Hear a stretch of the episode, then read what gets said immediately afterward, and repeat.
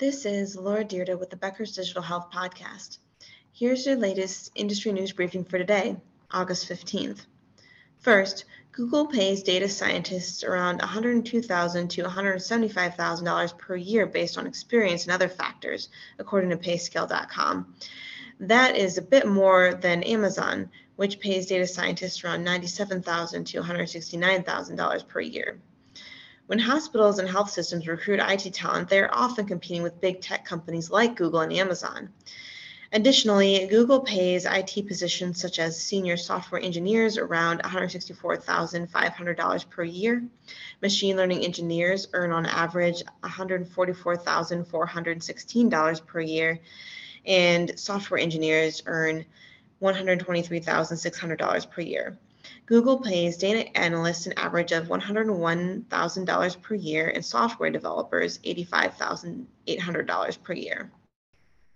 2. Houston Methodist is partnering with Houston Technology Innovation Space in the ION to build a space for medical technology innovation. The space in the ION, called the Tech Hub, is expected to open later this year.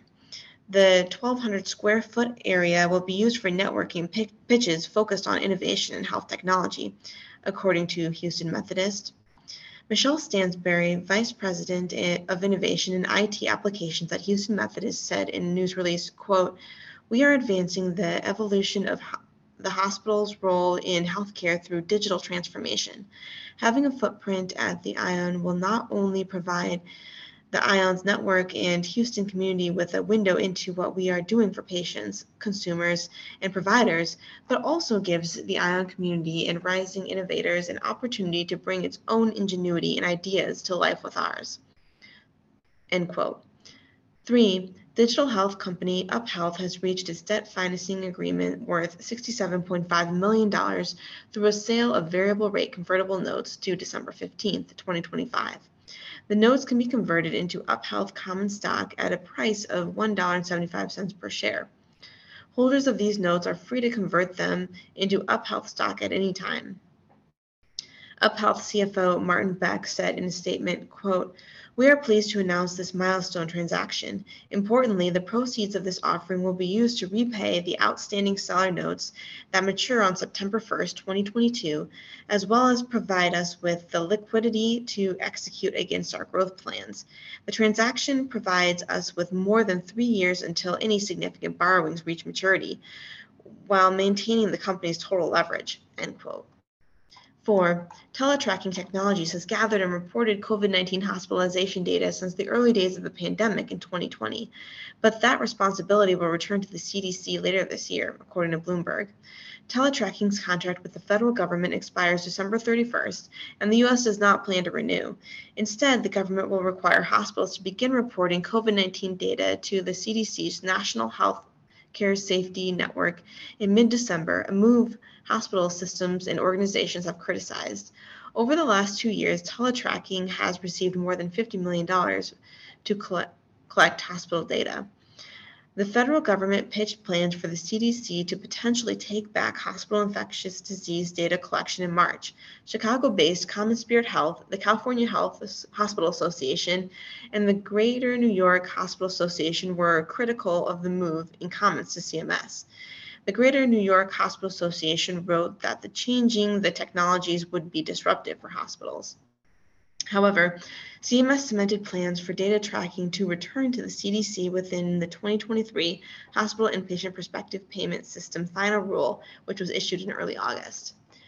And 5, big data and analytics companies and Magazine Analytics Insight created a list of the 10 artificial intelligence startup companies with the most funding in 2022.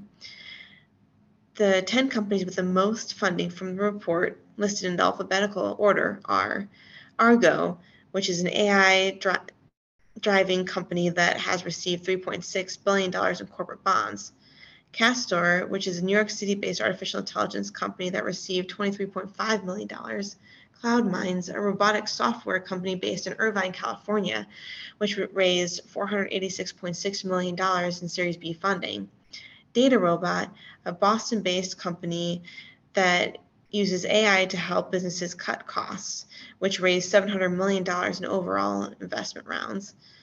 Delphia, a Toronto-based startup that helps analyze data sets with artificial intelligence, that has raised $60 million in Series A funding. H2O.ai, which is a Mountain View, California-based AI company that creates analytics models, which has raised $251.1 million in Series E funding. Observe.ai, which uses data analysis for developing additional numbers and research, which has received $214 million in Series C funding. Alcero, which is a San Francisco-based company that uses AI to help robots move, and has received $96.3 million in Series C funding. Aukin, a medical AI company based in New York City that has raised $80 million in funding. And Papercup, which is a London-based company attempting to bring human emotions to AI dubbing services, which has raised $20 million in Series A funding. If you would like the latest in digital health and technology news delivered to your inbox every day, subscribe to the Becker's Health IT and CIO newsletter through our website at www.beckershospitalreview.com.